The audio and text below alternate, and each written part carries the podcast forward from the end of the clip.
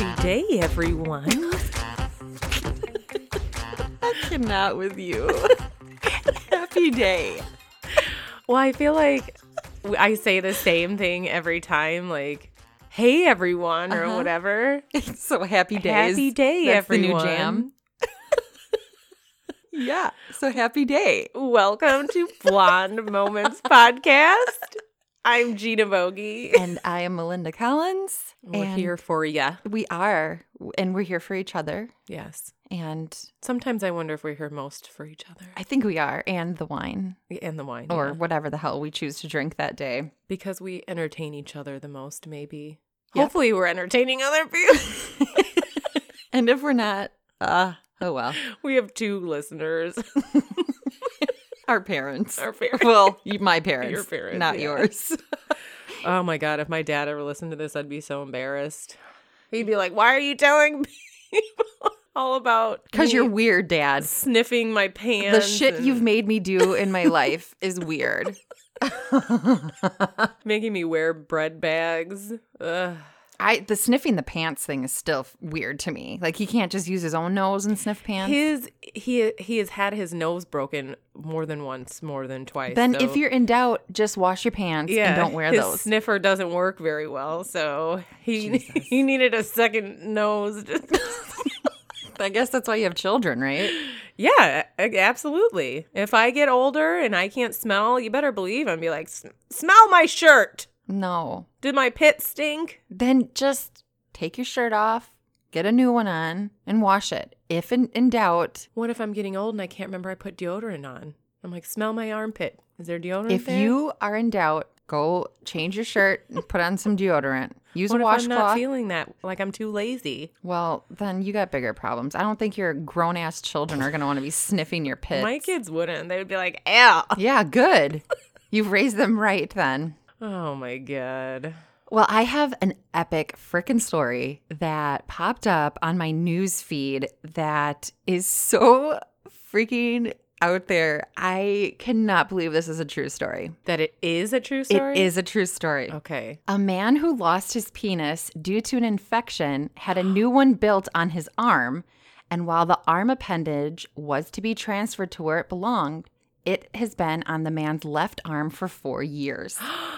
What? He, his name is Malcolm MacDonald. He's 45. He, he lost his penis in 2014 after a long term perineum infection that turned into sepsis, something which ultimately caused his penis to drop off. Oh my Like, how is that?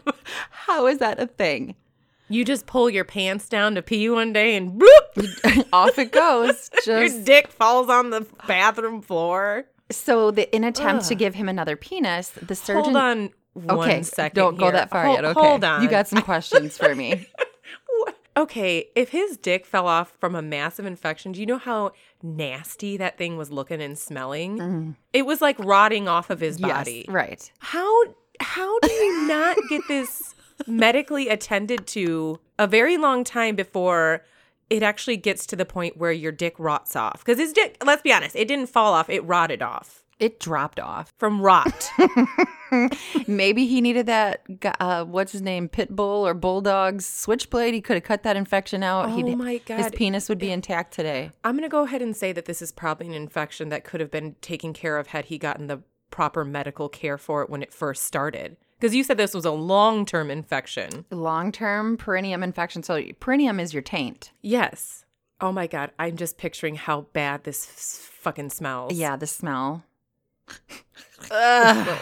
Okay. Okay. Continue. Continue. To attempt to give Malcolm another penis, the surgeons built him one on his arm for it to be later moved to where a penis should be. So I don't understand the point of that. Like, what do you need it on your arm for, anyways? Like, it's not like you reroute your urine to leave there, right? But whatever. I'm not missing a penis. So, after lots of back and forth and Malcolm having to change surgery dates, he finally set to have the surgery in April, but because of corona, it was canceled. So then what happened to his old appendage? Well, he threw it away.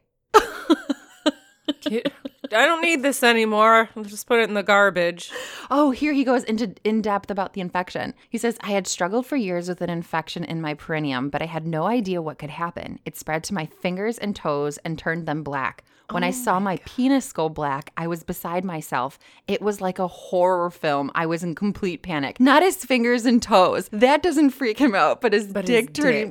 that's that's where he's like, I draw the line. I need this fixed now. I don't understand why, if he's going through all this medically to get a surgery and grow a dick on his arm, why didn't he get the medical attention for this infection because that he it didn't matter until it affected his brain, aka penis. Oh my gosh. I just, I can't with this. He said, I knew deep down it was gone and I was going to lose it. Then one day it just dropped off onto the floor. Because I had been through the dev- devastation of knowing I was going to lose it, I just picked it up and put it in the garbage. Oh or he says bin. I don't know. I and this is in U- the UK. I'm ass- I thought bin was garbage, but maybe I'm wrong. I went to the hospital and they said the best they could do for me was to roll the remaining stump up like a sausage roll. it was heartbreaking. Oh. He said for two years he felt like a shadow of a man. Oh, that's sad. Yeah. Oh my God. Okay, so moving forward, he explained the arm graft procedure would take up to two years before it could be removed and put down below, something which Malcolm was happy with. But um, is it something that could actually get hard, or is it just a big piece of flesh down there to make you feel more manly? Okay, so this goes into it. Surgeons chose the arm for building the new penis due to its skin quality and sensation. Right handed Malcolm then had a skin flap taken from his left arm and rolled to form a penis with its own blood vessels and nerves. They created a urethra and installed two tubes inflated with a hand pump, allowing him to have a mechanical erection. Oh, that's nifty. he should still be able to pee and then just. He nicknamed Pump his it up. penis Jimmy. when I saw it on my arm for the first time, I was so, so proud. After everything I had been through, it didn't feel weird at all. It was just a part of me. I was like any other man. I just couldn't leave it alone to begin with. I thought it was the best thing ever. I would have asked for a big one. I've been Dude. like, give me like a 12 inch fake cock, you know? Yeah, but then he can literally suck his own dick On his arm, on yeah. his arm. oh man. So let's see. He's okay. So about having the penis on his arm for so long, he said, "Of course it is mad having a penis on your arm. Not even I am used to it, but when you think about it, it's actually amazing that they can make a new penis. That all is incredible, but that they can build it on my arm is mind blowing. It's like something out of a weird sci-fi comic, but it's my chance at a normal life. I mean, been- he's not wrong. it's been the first step towards being able to go to the toilet and even being intimate with someone. Oh, well, I hope this worked out for him. This is so weird. Did he have the surgery now? No, it got postponed because of COVID, but there's pictures of him and like the penis on his arm is blurred. So if you scroll like through the article, you can see them. But it's like, why It- are you? Why bother even look very showing me? big. Don't even show me unless you can unblur the the thing. I mean, we're all here to see the unblurred photos. Yeah. But that was my little crazy article I Oh, found. I this like week. this one where he's He's like thinking, he's posing by a tree and you and can his see dick's it just hanging, hanging off his arm. just hanging down but blurred off. Oh my god. But I just, I mean, that's like so funny. Like it spreads to his fingers and his toes, doesn't care, and then it gets to his penis, and that's when it's like, I mean, whoa, whoa, whoa, His here. penis didn't just one day turn black. There was a progression there. there was a progression that happened before his penis turned completely black. what I find interesting though in these pictures, he has all of his fingers. It well, looks he like. probably finally got the infection taken care of. man. Ah, wow, I I don't I'm not quite sure uh, what to say about this. I don't know either, but thank God for people like this. Number 1, I want to see pictures of that dick arm unblurred. Exactly. Number 2, Like, don't even show me a picture of him until I can see it unblurred. Right.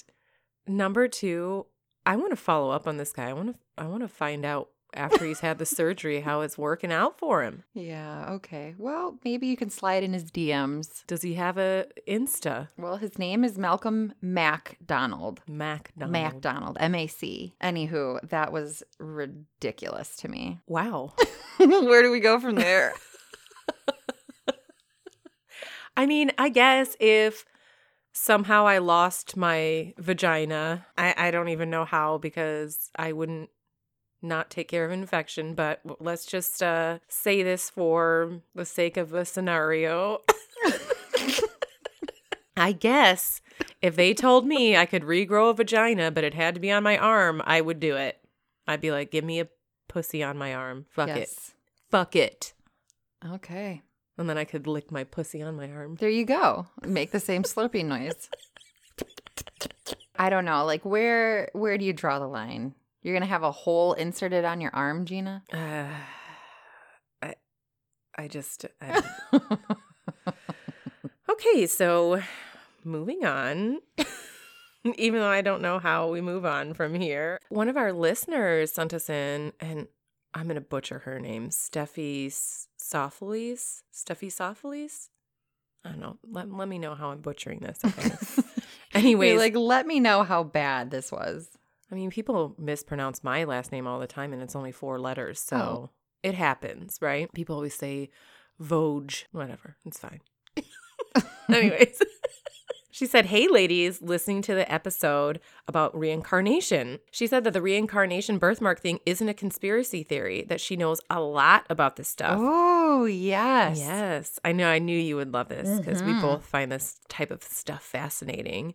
Back in the 60s, a guy named Dr. Ian Stevenson started interviewing and recording cases of young children who remembered past lives.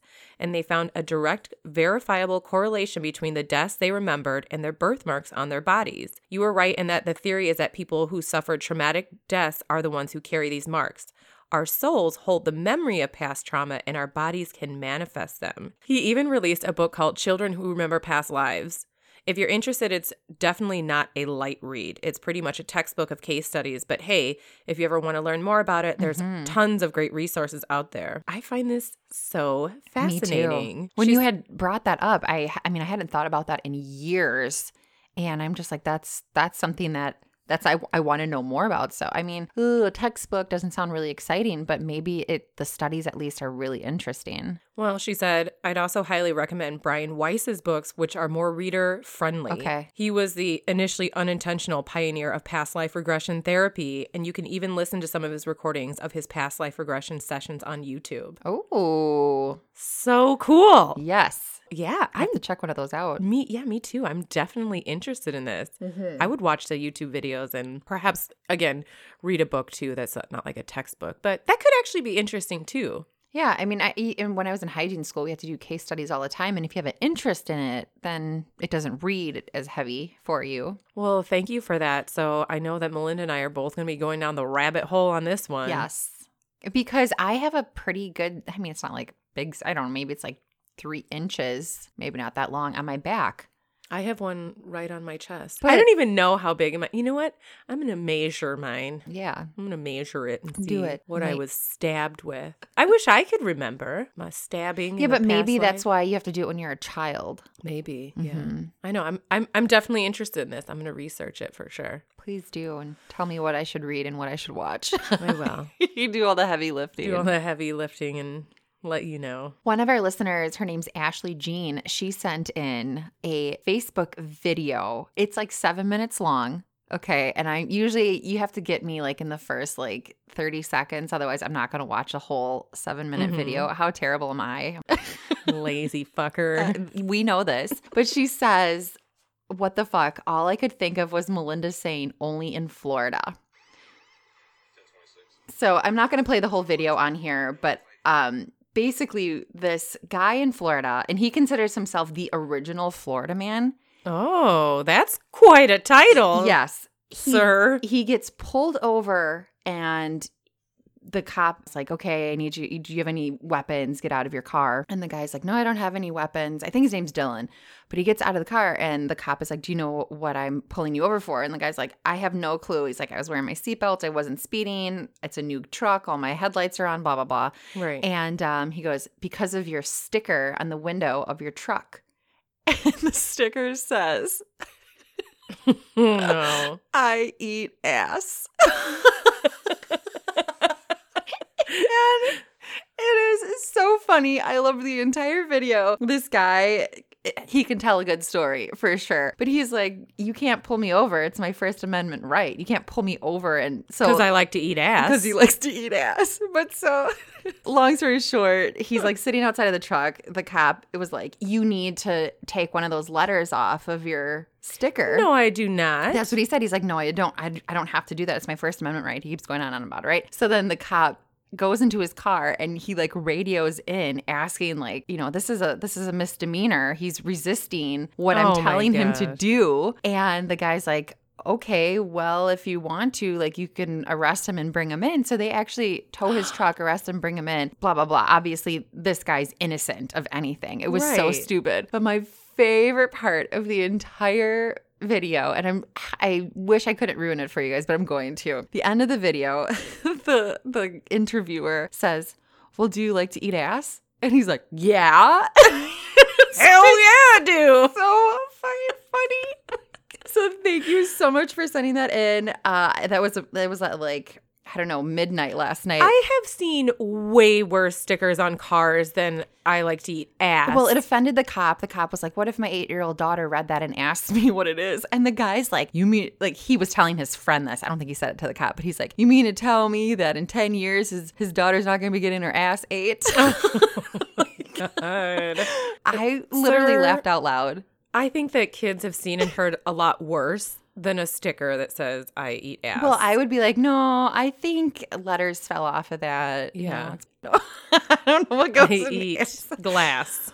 But that was so funny. I midnight I was watching it. I had gave myself well, she gave me a really good laugh because I'm just like imagining driving behind somebody and they're I mean, it was a big sticker in the back of the truck window says I eat mm-hmm. ass. And I was like, good for you, dude. You know? so I love that. It's a Florida man story. It's an ass eating story. I'm all about that. He is still not the original Florida man. I'm No, because the Florida that. man is somebody who's really weird. a Florida man doesn't even have a driver's license, probably. But they claim that they do. And Yeah. they can claim that they can Let alone a, Have a Uber jets. vehicle with no. This ain't Florida man. I'm gonna disagree. I know fucking Florida man. Okay.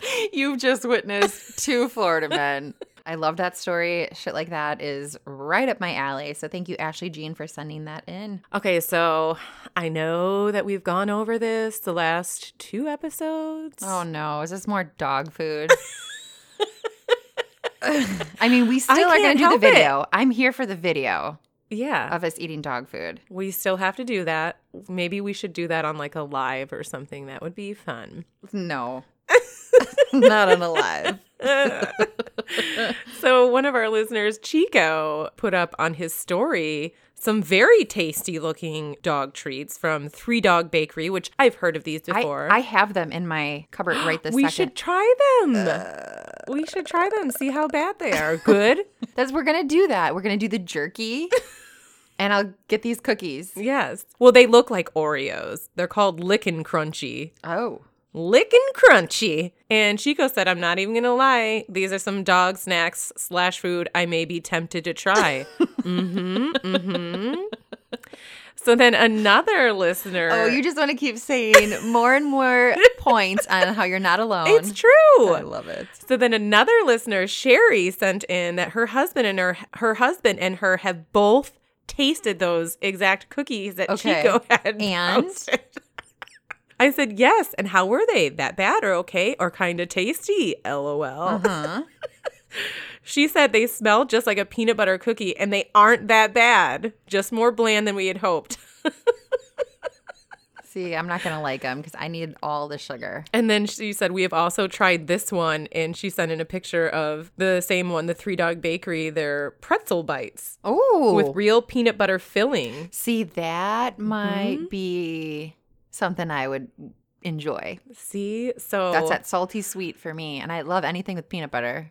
Yeah. And I said, I mean, they're making all these dog treats nowadays. They're all natural, which I love. It's probably better for our doggos. So why can't we try them too? And she said, exactly. So thank you, Sherry. Thank you, Chico, my dog munchin, my dog food munchin pals. Okay, but again, there's a huge difference between today's like organic dog food than 80s Kibble.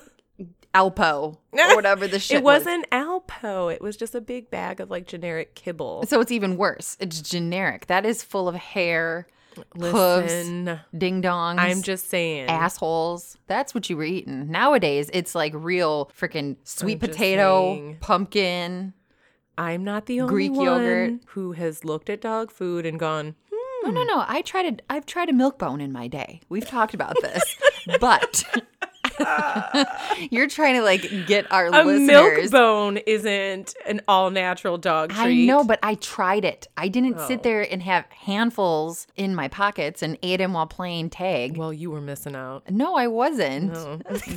And it's so funny to me now too, because you are I don't want to say a picky eater, but you are very like I am a picky eater. Yeah, I am you're the not like pickiest. you're not like bad. It's not like there's not a lot of stuff you won't eat, but you prefer, you know, you're very healthy, organic, that sort of stuff. So it's so funny to me that you would eat this shit and brag about it. so, girlfriend, I love ya. Ah. And then my sister messaged me Uh-oh. after listening She's to still episode. she, she's still stupid. She's still got the stupid brain from those edibles. She said, Sister, I think you could expand on the dog food story with Oh, tales. Oh no. Oh no. so my grandparents were farmers, and there's like this brand called Stihl that makes like farm equipment and whatever else. My grandparents, they would get like all these like Stihl candies, right? And they were like in these wrappers. But I mean, who knows how freaking old these things Sure. were? Like Right. so old, how where they'd been, who knows? And I mean, we would Grandpa's pants pocket for five days. Yes. we would eat those Stihl like candies and they were disgusting. They were like gummy and not even like a hard candy anymore. Oh. Like I don't know why we would eat these disgusting things. It's- I mean, everybody has that grandma's candy bowl, and you go to their Yes. house and you find like a button and maybe like a nickel in there. Like, Yes, that was these candies. Yes. And like thinking about it now, eating them, they were disgusting. mhm, but they were candy. Right. It's one up from dog food. And then one time in our attic, w- my sister and I had discovered like two boxes of chocolate covered cherries In an attic. in an attic. Oh. And I mean, who knows how many years upon years that these chocolate covered cherries had been here. But we would like sneak into the chocolate covered Oh my god. They they were in the attic for a reason. and take them out like one at a time, like like we were like we were gonna get caught or something. Yeah, I don't think grandma was looking for her No, this is covered in attic cherries. Our house. oh. Oh my You god. have okay, you have to contact your parents and be like, what was up with the but like, I mean, like our parents wouldn't notice that there, even if they remember this ancient box of chocolate covered Right. cherries, that there was like two missing one day, four missing one day. So we would just eat one at a time so that our dad wouldn't be able to tell that we were eating them. Like, what sense did that make? Yeah. I just want to know why there's any sort of well, is this is this the start of your dad's prepping for the end of the world? Is that like that was like the first thing that had to be there was chocolate covered cherries? Like why were they in the I attic? have no idea. You know what? I'll have to ask my dad. you have to. We my need to sister know. said we were scavengers. If we could find it, we would eat it.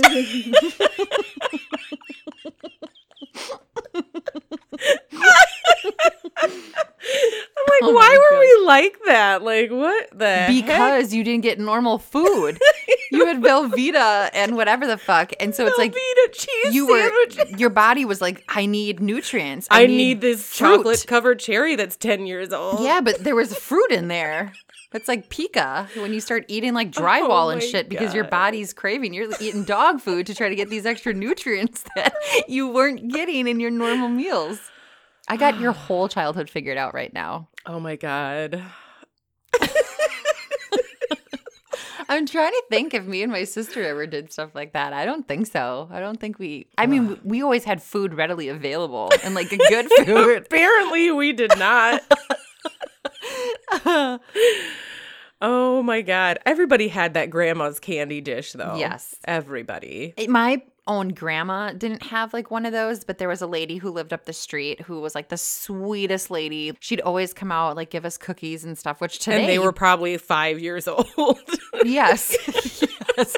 But she had one of those candy dishes mm-hmm. where it's like literally like the circular candies. I don't even know where the hell you would get that shit today, right? Right. Like they don't just sell hard candy like that. well, and remember like the Christmas ones where they were like the strawberry ones? yeah. I love those. Yes. I do because then they're all gooey in the middle. Mhm. So my dad used to play Santa. Oh. At- Actually, this is a funny story. So when I was, I don't know, like five, six, seven, eight, whatever, I had a cousin who was a year younger than me. And we would always go to my dad's parents' house on Christmas Eve. And then he always said that he was leaving to go help this old lady at the retirement home because nobody comes to see her. You know, I fell for it, right? so we would have to sit at the uh, foot of the basement stairs and we'd have like all, like I have 14, 15 cousins, and we'd all sit and we'd have to sing jingle bells, Christmas Aw, songs, like right? to get Christmas Santa to come. Oh. Get Santa to oh. come to the house, not Gotcha. not to get Santa to come. Okay, let me clarify that. So we're like singing, you know, jingle bells, jingle bells. Well, he comes downstairs, whatever. But that was the candy he always threw out were these strawberry candies. I love them. I still do, right? but so my cousin was like, you know, your dad is Santa, right? And I was like, and she was younger than me, and I was like, no, he's not. That's that's not who it is, you know, whatever. So then the next year, I was ready, waiting for my dad to be Santa, you know, come down the stairs. Well, it turns out a family friend ended up being Santa that year. He was shit faced. Oh. His pants were fucking falling off. And he's like a big dude, so you could see his ass crack. And he had a Oh. stick. He brought a stick along and he's beating the shit out of my cousin Jason. Like Oh my gosh. but I was like, see, that's not my dad. I told you it's not my dad. My dad's like sitting over there, like, "Whew, glad it was. Oh my god, I'd be scared of Santa. It was so funny though, because my cousin Jason is like, he's a funny guy and he always has like something to say back. So he was popping off to Santa, you know, and he was, he's, How many years did you guys do this? I mean, we continued it for a long time because then I have cousins who are younger than me. Mm-hmm. So I don't remember when we officially stopped, but my cousin Jason is four years older than me. So he, by the time I had already figured it out, he was way over the I age. I feel like we should bring it back this year. Get all the cousins together. no, I'm good. Sing the songs, and your dad can get the strawberry candies out. well, my dad will play Santa at my parents' house for my nieces and nephew, and now my son. I hope he better this year. Otherwise, I'm gonna kick his ass. But I don't need to see a lot of my cousins, so I'm good on that. Oh.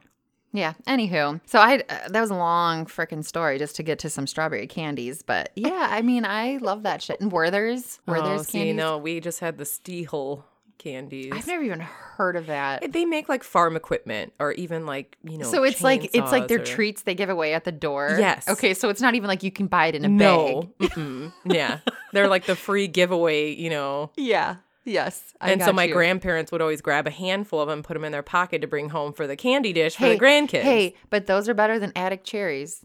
No, the Matic cherry was so good. Well, probably because they like the cherry was like fermenting, like alcohol. So you guys are probably getting a little buzz we off were that probably getting fucking hammered, a little mm-hmm. buzzed off of these chocolate cherries. Cheers to that. Surprised we could cut ourselves off after one or two. Well, you probably went to sleep. Probably took a nap. So today's episode is our true crime episode, and I found a really crazy true crime. It's not like a murder or anything, but a mom of one has been forced to shave her head after a random man stuck a hat filled with glue onto her head. Oh no! It caused her to get second degree burns. That's terrible. This is terrifying. She opened her front door to a stranger, and then he forced the hat onto her head. oh my god! Where did this happen? This was in Spain, Valencia, Spain. I would be so freaking mad. So she's 31 years old. She gets to the hospital. The doctors had no choice but to shave her head in order to remove the glue. And it ended up, it was a corrosive substance. So she got burns on her head as well. Yeah. Hopefully, her hair was able to grow back, like after a bad burn. Like, Right. So here's the story. The stranger had rung her apartment at 9 a.m., claiming he had a present for her. She saw that the man was holding a bouquet of flowers in his hand. So she let she like buzzed him into her building. Mm. And See, then this is why you can never do things like that. Once at the door, If I don't know hou- you, leave them flowers at the fucking stoop outside. Sure. This is her recalling the incident. She said, "At the once at the door of my house and in front of my 8-year-old son, he threw the flowers at my feet, called me a son of a bitch and pulled the hat over my head. He ran away. My son was shouting, very scared, and I rushed to the bathroom to clean up my head and asked my son to call the police or friends." But can you freaking imagine that? That is terrifying. Terrible. Yeah. That is so scary. I don't know. That's why What's why wrong with people? that's why people aren't like as friendly as they used to be to just like answer the door. I mean, she honestly, she does look very nice with a shaved head though. Like she's somebody oh, she's beautiful. yeah, she's she's a beautiful woman. Oh, and Um, it looks like her hair is gonna grow back Yeah. too. Let me see that. but that is so scary to me. Oh, yeah, she's a beautiful woman. I wonder like what provoked them to do it. Yeah, like uh, why did he target her too? Like did he know her or he saw her somewhere? And you know how like they say people see someone like say in a store or a restaurant and you just develop an infatuation with this person. She said her doctor informed her that these kind of attacks are common in Colombia, where it is called doing the shampoo.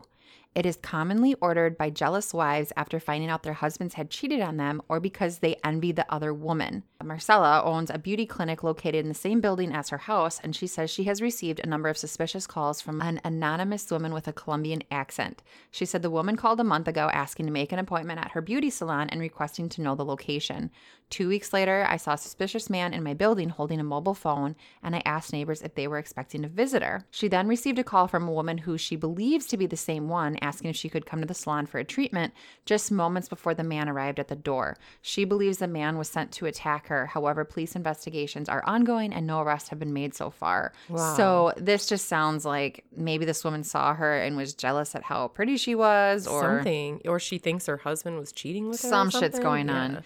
And then this other Man. picture, it looks like most of her burns are on her forehead and like her hairline up front. The Oh, rest of her so hair sad. looks looks fine. But God, that is just so freaking scary. Maybe you would even think it was just a delivery guy. Right. So Ugh. scary. I don't like that. Ugh. Okay. I guess I'll start with my true crime story, which was from Forensic Files. Mm. We were talking earlier how much we love the man's voice that narrates Forensic Files. Yeah. It's soothing. He can read me a bedtime story. Yeah. Mm-hmm. And the music, which I can't recreate, but Well, you did before. I tried. Let's hear it. Yeah, I mean that's pretty spot on. I have like the dun, dun, dun, dun, dun. What is that? Law and Order. yeah. yeah. I don't know why that's in my head, but I keep seeing like the Family Guy Law and Order. It doesn't matter. Continue. Wine is watched. kicking in. Yeah. I've never watched Family Guy, so probably going to berate me for that too, aren't you? No, I mean when I was in my twenties, I loved that show. I haven't watched it in Oh, forever. okay. All right. No. So I might berate you though, just for the fun of it. just for the fuck of it. Okay, so August 29th, 1994, firefighters in Vinton, Virginia were called to a house fire. Um, when they finally extinguished the fire, rescuers found the bodies of all four members of the Hodges family inside 41 year old Blaine, his 37 year old wife Teresa, and his two daughters, 11 year old Winter and 3 year old Anna. Oh. I know. So sad. So Teresa was on the sofa downstairs. She had been strangled to death, and there was an empty diesel fuel can nearby. Both of the girls had been shot to death, and Blaine, the dad, a gunshot wound in his head and a 22 nearby. So it looked like he had killed his family and killed himself after setting the home on fire. Mm-hmm. Looked initially like a murder suicide. He had also been recently fired from the post office for allegedly stealing a bunch of money, and he was about to serve a six month prison sentence and pay restitution of $9,200, a sum of money that he just didn't have. So there could have been mm-hmm. You know, a motive if it was a murder suicide. A medical examiner discovered there was no soot in the lungs of Blaine, though. So, Right. So how would he have started the fire? right. Huh. And then killed himself because he's okay. Okay, gotcha. Yes. So basically, he couldn't have started it. You know, it would have been present in his lungs at least a little bit if he had set the mm-hmm. fire. He also had decay, which showed that he was dead for many, many hours or possibly days before the others. Oh. So they ruled the murder suicide out. And none of this was like revealed to media or family or anything like that. They just said that they died in a house fire. Which is smart because then you're not letting the people who did it know they're being Right. investigated. like any of the details. There was also signs that Teresa had struggled. She had patches of her hair that were still on the staircase, and the fire started near her body. So, an elderly woman reported seeing a red pickup truck leaving the Hodges driveway shortly before the fire. All of the re- relatives were interviewed, and there was also a family friend, Earl Bramblett, who everyone said was the closest friend of the family and was always over there. That was like their they interviewed him too. So he was, I think, kind of their suspect or maybe not a suspect, but he spent enough time there, like he was the Piqued closest to them. Yes. So Earl told the police he went fishing with the Hodges the day before the fire and had no idea who would have wanted to harm the family. During the interrogation, he called Blaine a son of a bitch who had a beautiful family, who did him and then did himself. But the newspapers again didn't report any of this. They just reported that they, you know, died in a fire. So for him to assume mm-hmm. that Blaine killed his family and then killed himself, he had to know something.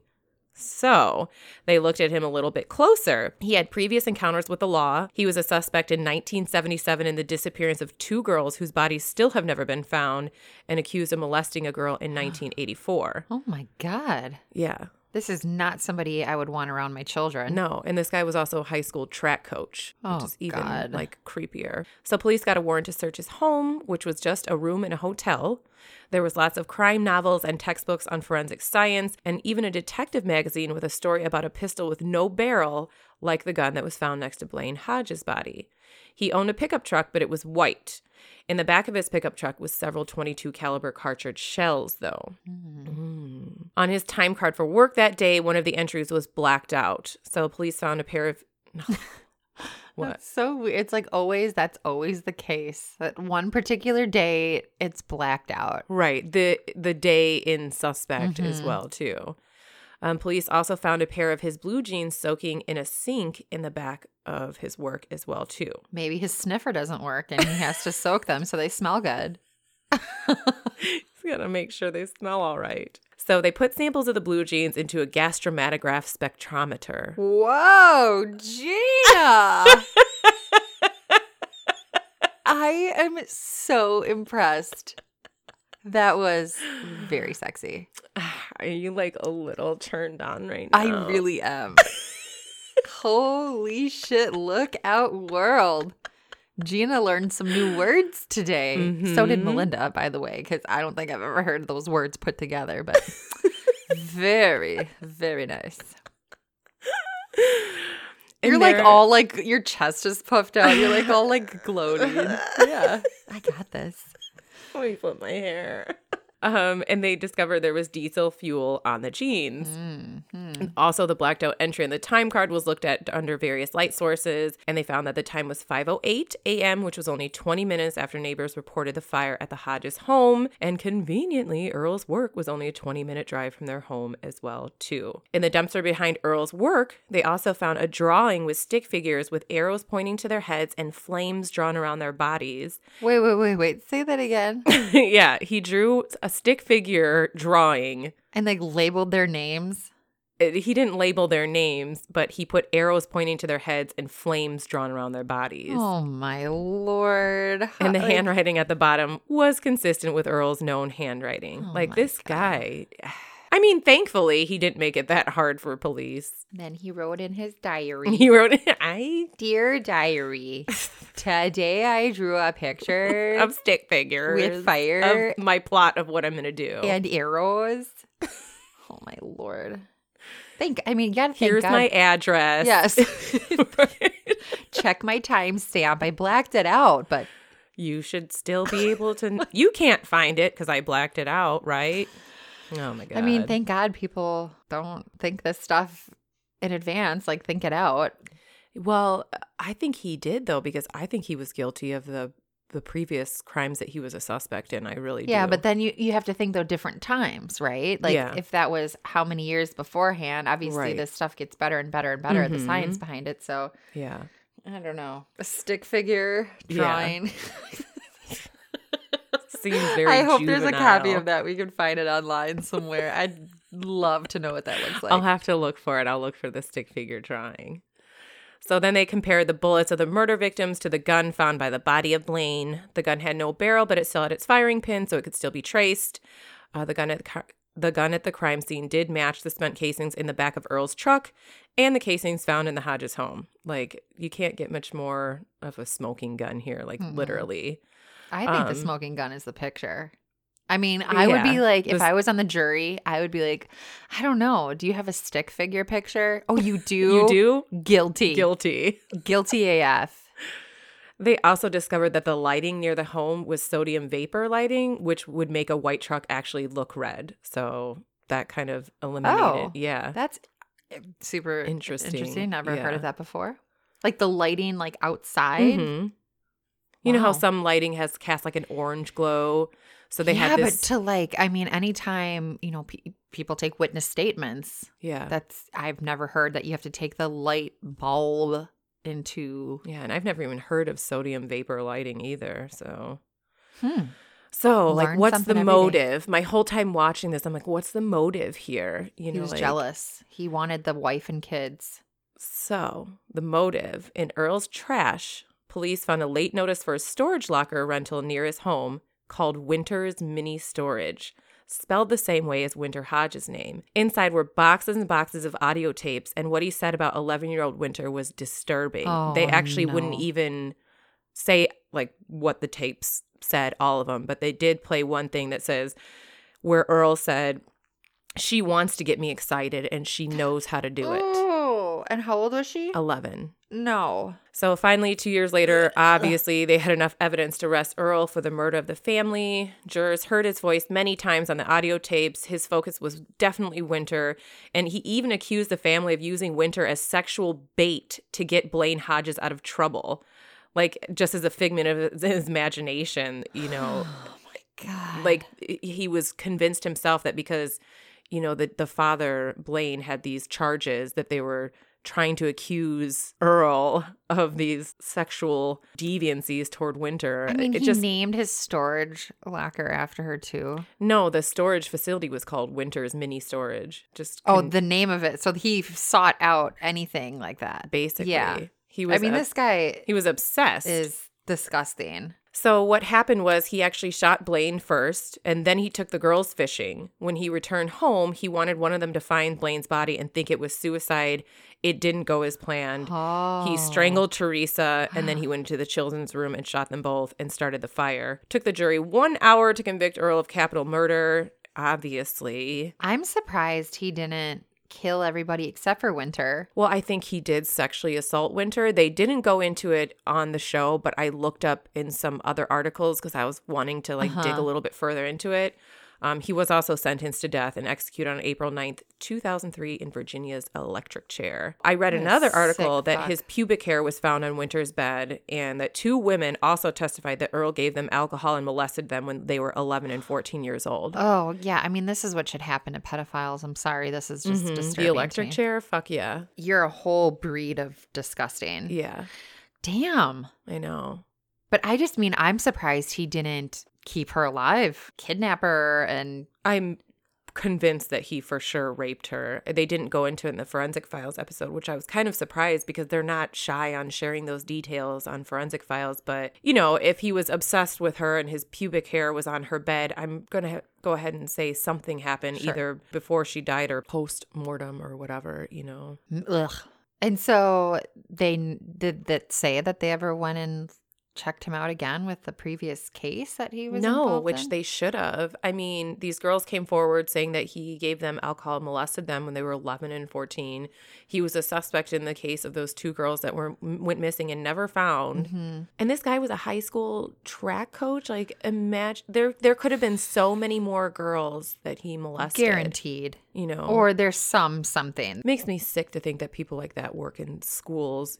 Yeah, and then they like they're grooming and Mm-hmm. Ugh, I, I, uh, it's just disturbing to me. We were watching Game of Thrones again last night, and one of the guys on there, he goes to this, and he's somebody that Arya, the the youngest Stark daughter, Mhm. wants killed, and he goes to this brothel, and he keeps having these women come out, and he's like, they're like, you know, showing themselves off to him, and he's like younger, so they bring out a younger girl, Ugh. and like younger and younger, and then eventually they have to get like these little girls. Ugh. it was like so i mean he gets what's coming to him in the show but it's like back then i mean fuck they used to get married at 13 years old. That was like normal. But it's just it's so disturbing to me that somebody's mind can comprehend like i even look at 21 year olds now and to me they're like children Babies, yeah. Like, there's no way I wouldn't even be attracted to yeah a 21 year old. Like, no. No. and the fact that you 12 13 whatever it's so disturbing. it's disturbing There is nothing sexually attractive about an 11 year old, 12. You know, like any that's that's just gross. Any young age like that, you know. yeah i ugh. Well we'll well, go from, I'm glad he fucking fried. Yes. So he was clearly guilty, and by Earl. Because Earl, Earl had, had to, to die. die. na, na, na, na, na, na. That's my karaoke go to. I wonder if that song's about Earl. No, because it's about an abusive husband. Oh, okay. Well, still, sounds like he was a piece of shit too. I when I was uh, my first car, I had on the bumper sticker it said Earl's in the trunk from because I went to a Dixie Chicks concert. Yeah. And I got that there. That's Dixie that's chicks. now they're just called the Chicks Really? because Dixie is a derogatory term reminiscent of slavery. oh, wow. I didn't know any of that. So we're gonna go from one creep to another. Okay. But one of our listeners, her name is Jennifer. She said, uh, wrote us in and said, "Hi, ladies, love the podcast. I'm a new listener, so I'm a couple episodes behind.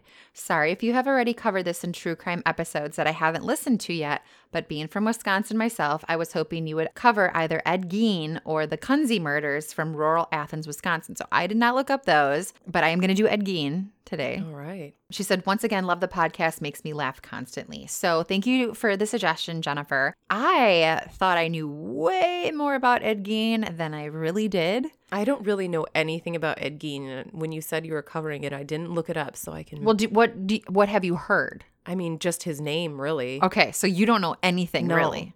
Oh, this is fucking gross. and he's from Wisconsin. He's from Wisconsin. okay.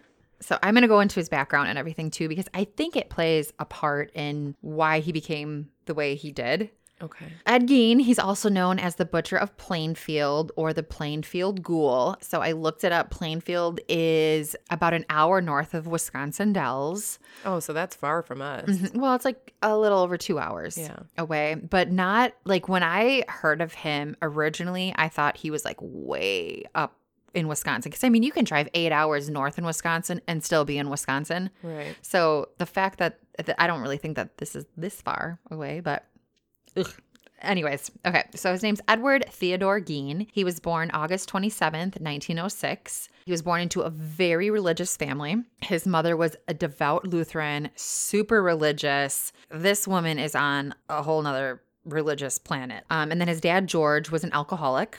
Oh, that's sad. They grew up in La Crosse. Which isn't that far from us either. I don't know that.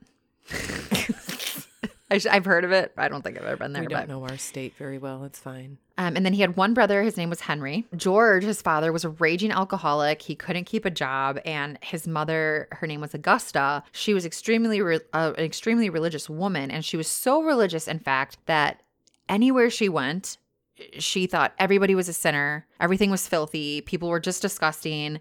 She hated her husband.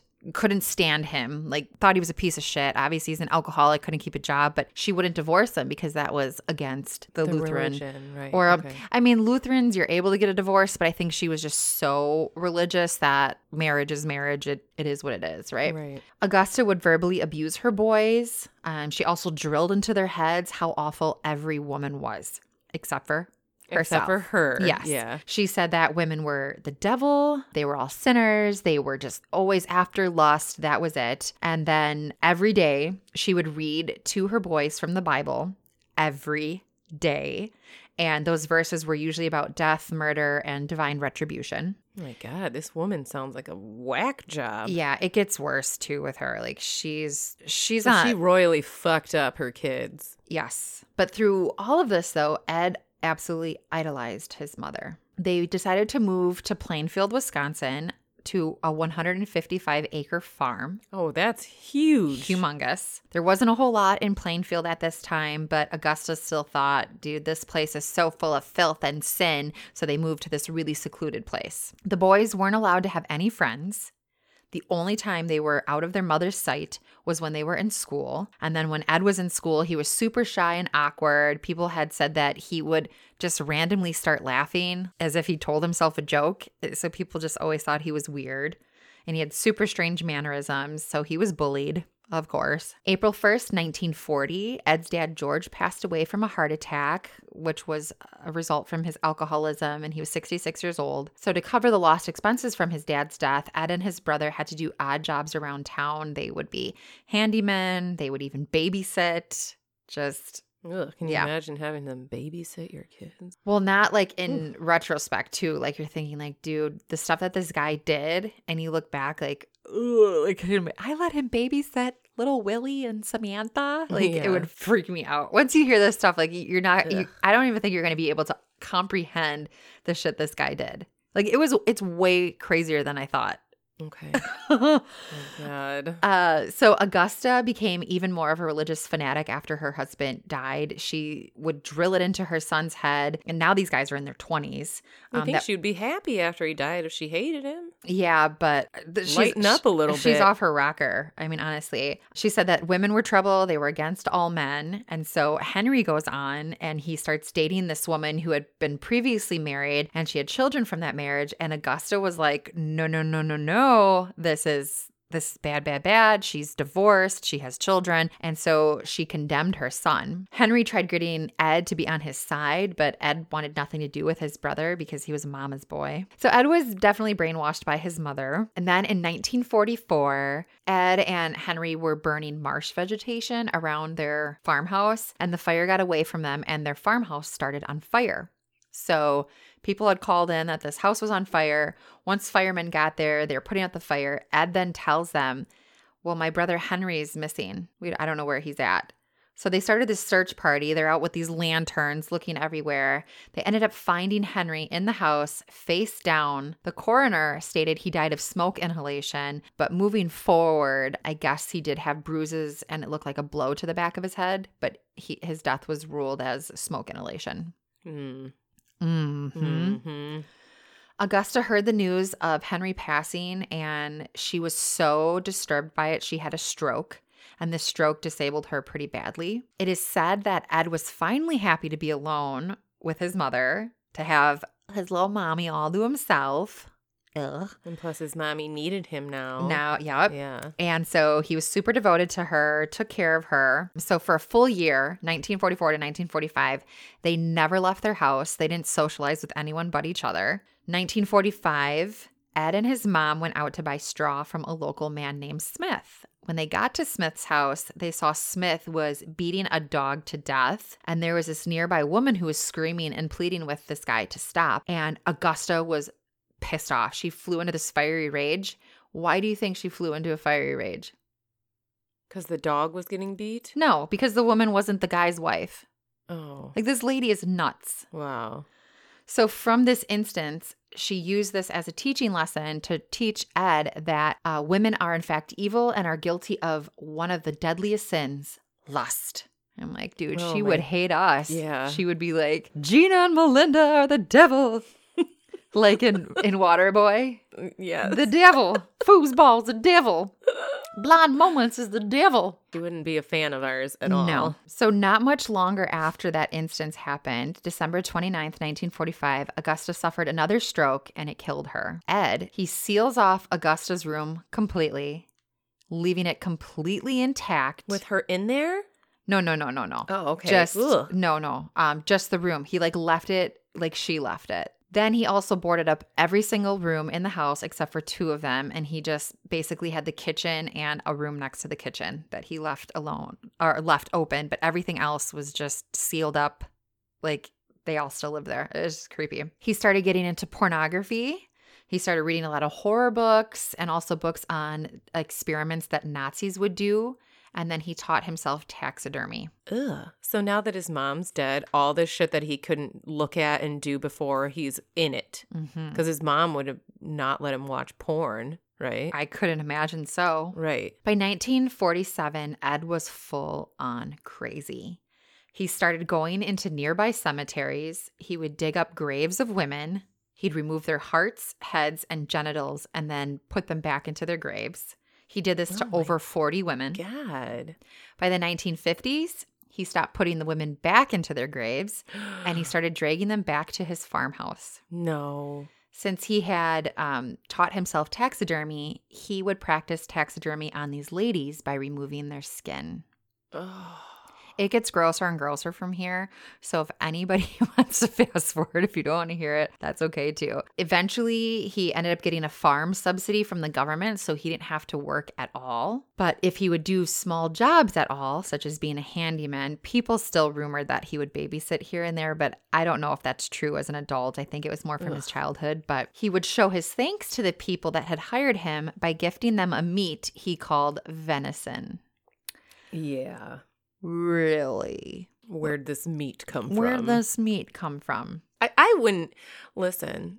Like you said, I'm a picky eater. I wouldn't be accepting meat, venison from some weirdo and Yeah, actually but- physically eating it. So I didn't say this, but uh, so fast forward when he's in in prison, or he's he actually goes to a state the state mental hospital in Wisconsin. People said he was very polite, he was kind. So if you just hired somebody, maybe you wouldn't think of it. I have to know you personally have and have been in your home to eat anything that you're giving me. I will tell you, when I worked at the dental office, patients would bring in treats and stuff for us all the time. And my coworkers would make fun of me because I wouldn't eat anything, especially if I knew they had children. Because I'm like, how many boogers do you think is in that? No. So I'm very much the same. I'm the same way. I have to really know you personally or have been in your home to eat anything that but these are give me. different times. I mean, these are times people would, you know, Mm. your new neighbor, they'd bring you casserole, right? I mean, I know this woman who I love dearly and she's a great cook, but she'll be like smoking cigarettes Yeah. while she's cooking. No. And you know, your your hands smell like cigarettes when you smoke and you're, you know, Ugh. touching No, you're going to make me vomit. Yeah, you can't tell me that an ash doesn't want Right. like the Joe Dirt ash where it's like the whole cigarette. Right. And I would feel so bad because she would gift this stuff to me too. It, it would go straight in the garbage. But those cigarette butts, the ash, that's vitamins. And I mean, she's so sweet. I would, you know, I didn't want to be like, no, Thank I don't you. want that. and then she'd be like, How was it? Oh, it was delicious. Thank you. And she's like, How are they still alive? I keep poisoning them. December 8th, 1954, Ed went to Pine Grove, which was about 10 miles outside of Plainfield, and he stopped at a bar. He met a woman named Mary Hogan. Some people say that she looked just like his mother. Ew. He shot Mary and then brought her back to his farmhouse. Now, I have no idea where he shot her because there's no details on this whatsoever. So I'm assuming maybe he got her outside and then shot her, but he brought her back to the farmhouse. Once there, and this gets nasty, he chopped her up and then made her body parts into furniture. Oh. Moving forward with more victims, he would boil the skin off of the heads and turn the skulls into bowls. He would remove some women's faces, literally skinning them, and he would hang them on the walls like deer heads or trophies. Oh my God. He kept a box of noses and genitals alongside his bed. Some of the genitalia showed that some of his victims were under the age of 18, some Ugh. being even as young as 15. That's so disgusting.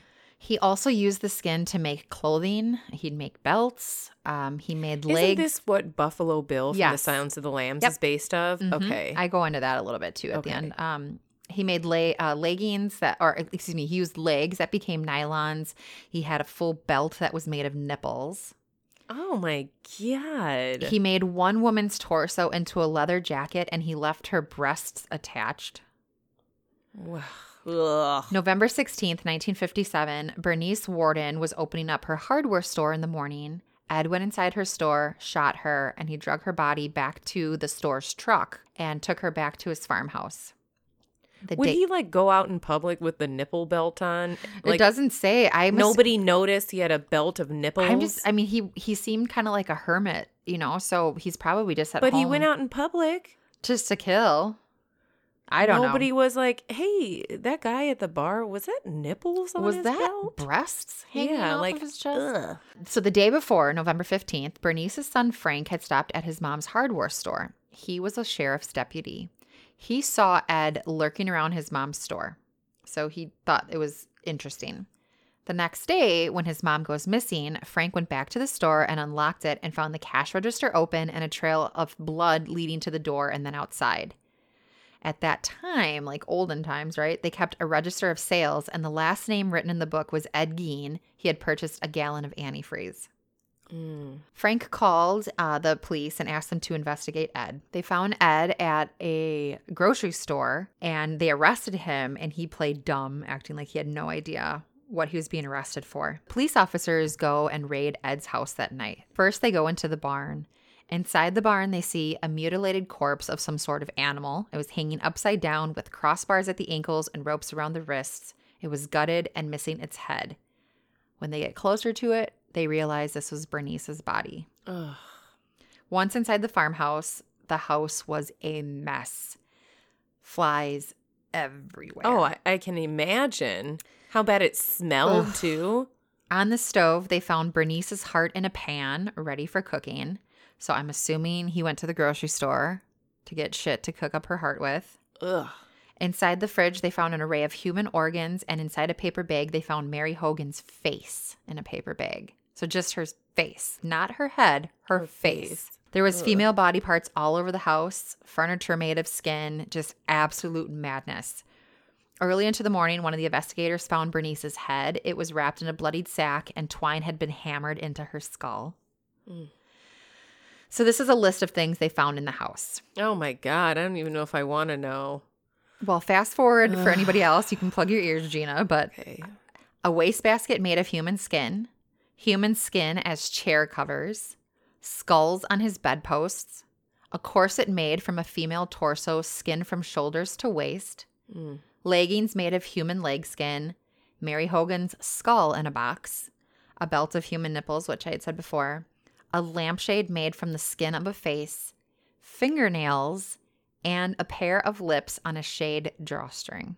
Ugh. You know, somewhere someone has sold some of these items. Yes, I I do touch base a little bit on that too. I gar- I, I was just Oh, thinking yeah. that People there's are- some sickos out there that will pay good money for this, like you know, lampshade and ugh.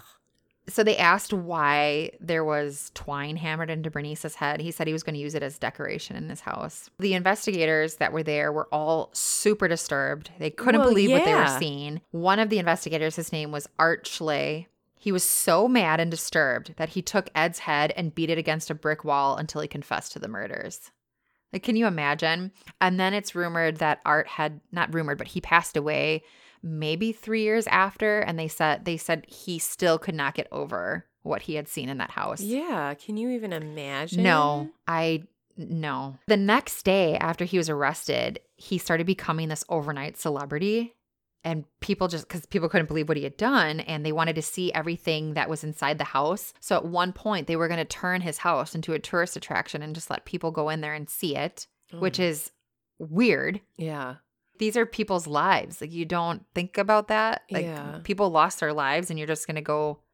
I mean, I probably would have paid a quarter to go in there and look, but a quarter. I'm weird. I mean, yeah, I guess if you want to turn it into like a haunted house attraction or something, I, I guess. Uh, he was featured on the cover of Life magazine, also Time magazine. Uh, moving on, moving forward, he pled not guilty by reasons of insanity.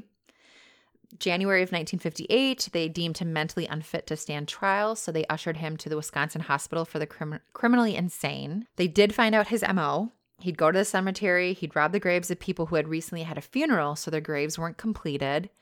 And what he was trying to do was to create a woman's suit so he could literally be in his mother's skin. Mm, yep, that's where you get the Silence of the Lambs, right? He denies ever having sex with any of the corpses, but online there's plenty of things that I'm sure there said was, that he did. Yeah, sexual gratification happening out of this. Otherwise, he wouldn't have removed so many of private Genitals, parts yeah. like vaginas, whatever, and Genitals. nipples, or leaving breasts on. You know, like there was sexual sexual gratification happening. I Somehow. would bet. Yeah. Robert Bloch was a Milwaukee writer. He incorporated Ed's story into a novel he was working on, Psycho. So Ed was Norman Bates. Moving forward, Alfred Hitchcock made that into a movie. Also, obviously, fast forward so much Silence of the Lambs hmm that Buffalo Bill hmm was based off of. So Inside the there's Ho- a lot of movies based off of this guy. I had no idea that that Norman Bates. I had no idea that that Mhm. was. and the other off of Ed one, probably the biggest one, was te- Texas Chainsaw Massacre, Leatherface, because he would remove the fa- the skin Oh. and wear it See, I didn't even think about that either. Wow. Inside the hospital, people said that he was kind, he was polite. 10 years after he was in the hospital, they declared him mentally competent to stand trial. And on November 7th, 1968, he was put on trial for Bernice's murder. He was found guilty after only one week. He never stood trial for Mary Hogan because they didn't want to waste time and money, and Ed had just confessed to the murder, which I find crazy. But Yeah. so they put him in the Mendota State Hospital. What really is the craziest thing about all of this is he never really got in real trouble for what he did. Yeah, they didn't put him in jail even after he was deemed mentally Nope, competent to stand in- trial. Yep, and he They put him in another hospital. he he was put into basically a mental hospital. I don't know what the proper term of it would be right now, but Mendota State Hospital. The troubling thing is that, you know, his crimes, infamy carried on, Texas Chainsaw Massacre, Buffalo Bill and Silence of the Lamb, Psycho, all this stuff. So it's just interesting how as usual, we're talking about the murderer, not the victims enough, right? Yeah. I mean, but this is like some crazy out there shit. And then uh, July 26, 1984, he died in the state hospital of lung cancer. 2000, someone stole his tombstone from the Plainfield Cemetery. But before that was stolen, people would chip pieces of his tombstone off and take them, which is weird. Wow, yeah, Like, that's weird. Oh, weird. I got a piece of Ed Gein's tombstone. And then Ed's 1949 sedan sold to this man named Bunny Gibbons, who was a fair owner who charged people 25 cents to see it. So they could see this automobile that he transferred the bodies and all this shit. There was like so much stuff that people were selling, wanting to take pictures of. His house actually burned down randomly, but they say there was no arson involved, but I'm sure there was Yeah, oh, something. I'm sure people looted that house too. I bet. Took everything out of there.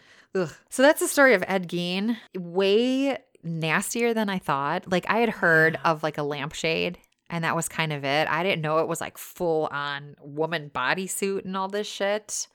So thank you, Jennifer, for asking me to cover that. We're all thoroughly disgusted Yeah. now. Thoroughly. Although it's very intriguing. Uh huh. it's intriguing, but to know that like these were, you know, oh, the other thing I should say though is thankfully, other than his two victims that he murdered, all the other people had been dead already. Not that that it makes it okay, but they never knew the exact number of victims that he really had. Right, because how do you know who's a new victim or who was someone Mm-hmm. he pulled out of a grave? And then they started trying to tie him to any missing missing persons case, and they don't really know if he really had everything to do with all the other cases they were trying to link him to. But it was interesting, very disturbing. I had no idea that Psycho was about him. and My mind's kind of blown by that. There's so there's all this like really cult classic movies that are about Ed Gein. hmm I mean, I knew the Buffalo Bill, but wow, that's crazy. Well, I never even thought of Buffalo Bill. I had always just thought of Leatherface. So Mm. I sorry I have the hiccups from drinking wine. drinking. but it's it's disturbing and i personally blame a lot of that on his childhood and what his mother did to him like the brainwashing like women are evil women are bad Yeah. but there has to be something else well, he never had a normal life. Like, I mean, he was raised like this. So I think mentally he was just maybe never developed in certain areas too. yeah. I mean, I don't know. I'm not a psychologist, but i'm not either but i think it has to be coupled with something else yeah. honestly anywho Man, I'm not going to sleep tonight. you're welcome Well, next week's episode, which i'm so excited about we are going to cover urban names. urban dictionary Dictionary. urban names. We're going to just talk about names. Woo! Yeah, I'm really excited about that. So if you guys have anything, you know, send them in. Any you're like, "Oh my god, I can't wait to hear what Melinda and Gina think this urban dictionary definition is." I'm excited. I know. I'm excited for this one too. It's going to be fun. So send them in blonde moments podcast at gmail.com or you can slide in our DMs.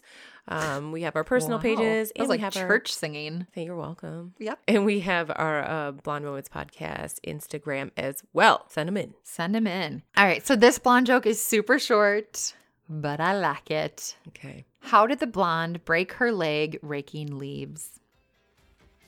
Hmm. She stepped on it. She fell out of the tree. Oh my god.